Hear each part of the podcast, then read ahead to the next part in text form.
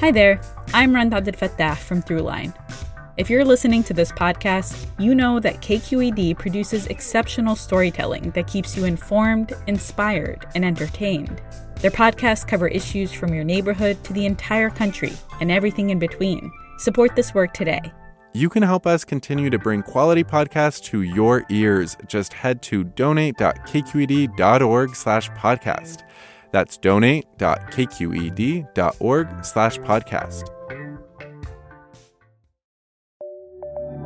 From KQED. Hey everyone, Olivia Allen Price here. You're listening to a Bay Curious lightning round where we answer several of your questions. Now, oftentimes when a listener sends a question our way, it's about something that they've noticed while out and about. But this week, we're starting with a question that comes from inside someone's house. So, our house is what was probably the cookie cutter bungalow of the early 20th century. This is Adam Eads. He lives in Oakland in a house that was built in 1910. There's kind of three bay windows in the front. It's a single story, but the front door is up a flight of stairs.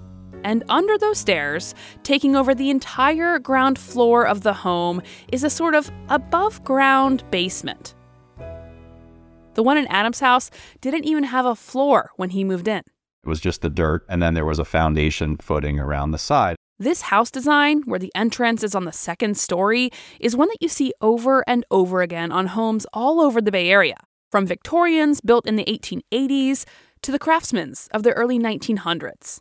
A lot of those ground floor spaces have been turned into garages, an observation made by a second listener who wrote in to Bay Curious. Did people used to put horses and buggies in these garages? Did somebody, you know, roll their their buggy in? this is Jessica Calafati. She lives in Washington D.C. now, but used to live in Sacramento. When she would drive into San Francisco for work, she'd often find herself searching for a parking space, circling and circling and circling. And there is nowhere to park your car because there are so many of these, you know, garages on on the ground level. Jessica and Adam have two takes on a very similar question. Why do so many of the homes in San Francisco have garages on the bottom level when they were likely built before many people had cars? Why did they build all of these houses where they're so commonly the main level of the house is, is basically a full story above the ground? Today on Bay Curious, we'll hit the ground floor running on those questions, and then we'll answer one more. Why are the Bay Area's Victorians so colorful? Stick around for a Bay Curious lightning round. Support for Bay Curious comes from Sierra Nevada Brewing Company, committed to brewing things the right way since 1980, because when you're a family run brewery, there's no other way to do it. Sierra Nevada Brewing Company, still family owned, operated, and argued over. And be sure to stay tuned through the end of the show so you can play our monthly trivia game for a chance to win some cool prizes. Hey there, it's Olivia Allen Price, host of Bay Curious, the podcast. KQED Podcasts wants to thank listeners like you whose support makes this podcast possible. If you want to help us continue to make great content, visit donate.kqed.org slash podcasts. That's donate.kqed.org slash podcasts. And thanks. To answer Adam and Jessica's questions about the ground floor garages found on many old homes in the Bay Area, Katherine Monahan headed to a neighborhood that has a slew of them San Francisco's Pacific Heights. We're at the top of a hill with Victorian houses all around us. Facing north, the street plunges down to the harbor. Pamela Larson from San Francisco Heritage points down the hill and back in time. All the ports are down there, and San Francisco was always the first port to the gold fields. In the late 1800s, the port of San Francisco was teeming. Ships were bringing in lumber, coal, boots, also, blocks of ice the size of microwave ovens. This is before houses had refrigerators. And so the ice is coming down from the northwest, typically Tahoe and even further north. You load it on your wagon, pack it full of sawdust and hay to keep it from melting. and you're delivering it around the, the neighborhood. Of course, you need a place to keep this ice, someplace cool like a basement. Milk is being delivered daily, right? You want to keep your butter, um, your meat. So a lot of larders are in the basement because that's the coolest space in your house, right? So, so somebody was also dropping off ice. Oh yeah, Iceman. Iceman, coal man, the vegetable man. So that's one purpose of these Victorian basements is storage, but there's more. The streets are full of horses and wagons delivering coal, fruit, meat. It's loud, and there's horse manure everywhere. People wanted their living areas up above street level, away from the muck and the stench, and away from the workers. Homes had separate entrances for deliveries along the plain side of the house, not the ornamented front side. This is the servants' entrance. It's very dark and narrow. Pamela takes us down a tight staircase into the basement of the Haas Lilienthal house, a grand Victorian built in 1886. Sure enough, there's a big open room down here, originally for storing food and coal and such. And there was another use for the ground floor that you might not expect partying. Some houses had an entertainment room or even a ballroom in the basement, next to the ice and away from the living quarters. In the back, we find another purpose for this ground floor. It's a laundry room with big sinks and rug beaters and washboards. So you have to do laundry by hand. So washboards are your way to get the stains out and get the, the dirt out. She says that back in the day, in wealthier households, a laundry man would have lived down here, normally a Chinese man. This was the era of the Chinese Exclusion Act. Racism was a federal policy. There were few opportunities for Chinese workers, but laundry work was available because it was so hard. This is his original coal burning stove, but if you pick up these irons, that'll make it more clear to you when I talk about physical demanding. Jeez. these are called sad irons, and I think we know why they're called sad irons. I saw the 10, I was like, oh, it's 10 Yeah. pounds, but that's more than 10 pounds. yeah.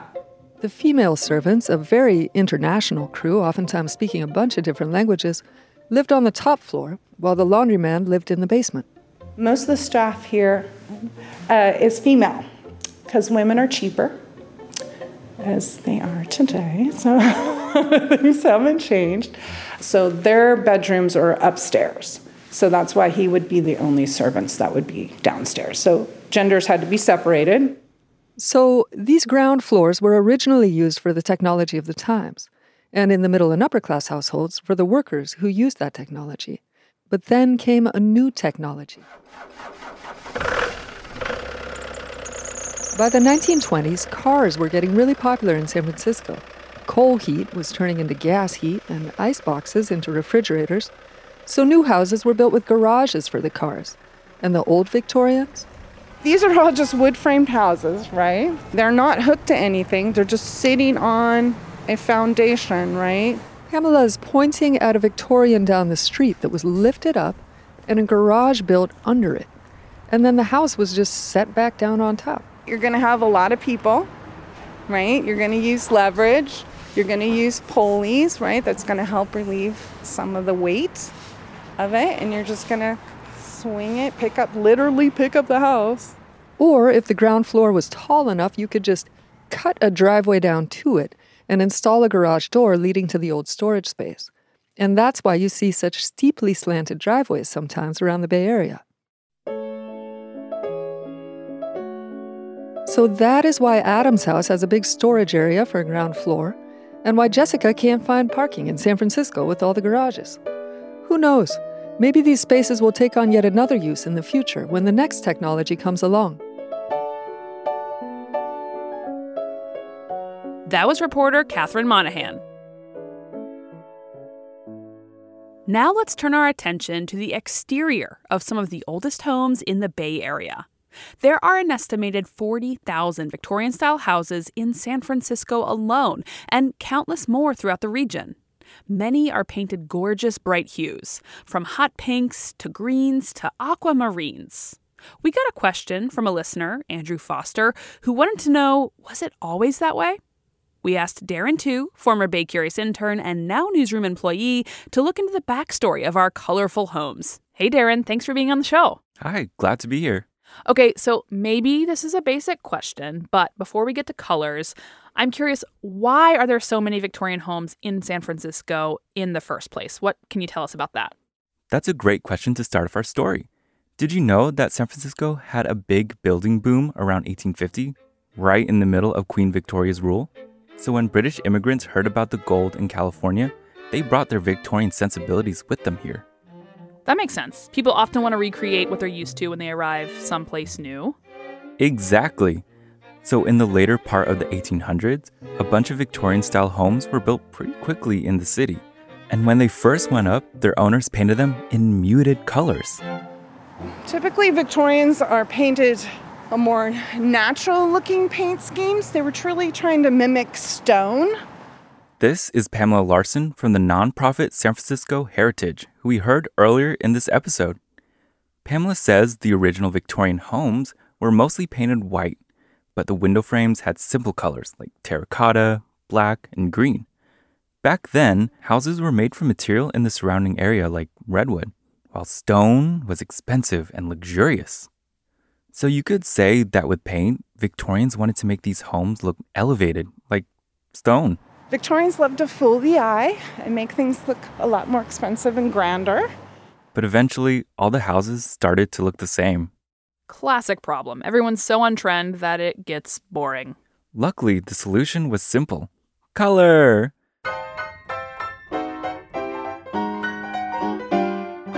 Towards the mid 1880s, the Victorians really went all out to be different and started painting their houses with louder colors like reds, yellows, oranges.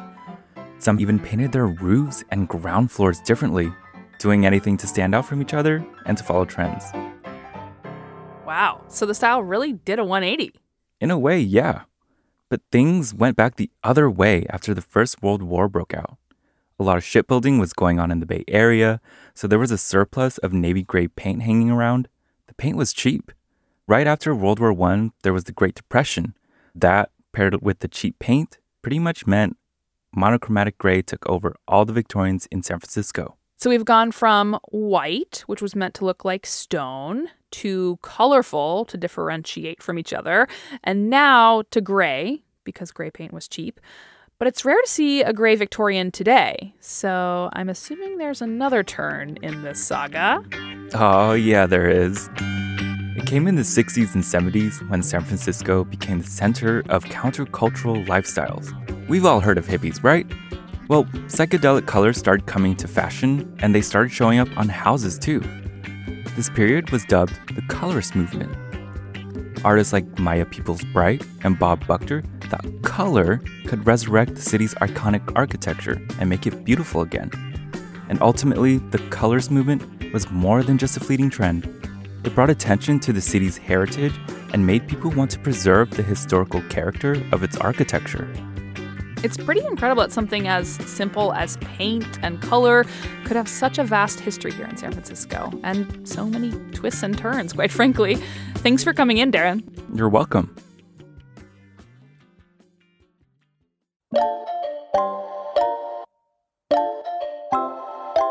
That's it for today. Thanks to reporters Katherine Monahan and Darren Tu for their reporting.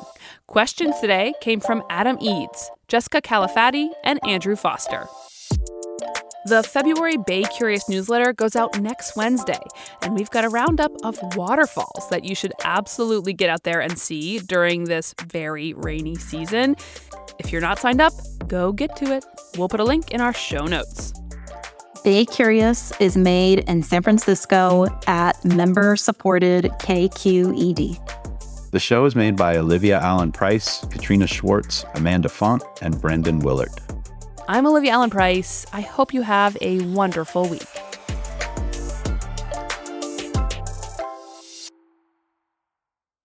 Hi, Bay Curious listeners. Are you ready to play May's trivia game? Every month, we read a question here at the end of our episode. You can give us your answers over at our website, kqed.org slash baycurious, or just click the link in the episode description. Out of the correct answers, we'll randomly choose one lucky winner to receive a cool prize package with Bay Curious swag and Sierra Nevada goodies. Okay, our question for the month is The world's longest running pillow fighting contest was held from 1966 to 2006 in what Bay Area town? Our trivia quiz is made possible by Sierra Nevada Brewing Company. Good luck! Hey, it's Avery Trufelman, host of Articles of Interest. And I've got to say, I've been a fan of KQED ever since I was a little kid and I would come out to San Francisco to visit my grandma. It was just what we'd always turn on every time we got in the car, every time we were making dinner and turning on the radio. It was always KQED. And then over the years, I've become a massive fan of KQED podcasts because this is local reporting at its best. These are answers to questions you've always wanted to know, interviews with exciting, unusual voices, necessary journalism, all told with love and care and artistry. And did you know that a majority of KQED's funding actually comes from members? It's just people like you and me supporting the programs they love while also getting access to cool events, behind the scenes footage, and so much more. If you want to sign up and be a part of this amazing community, visit donate.kqed.org slash podcasts to become a member today. That's podcasts with an S. Thank you for listening and thank you for your support.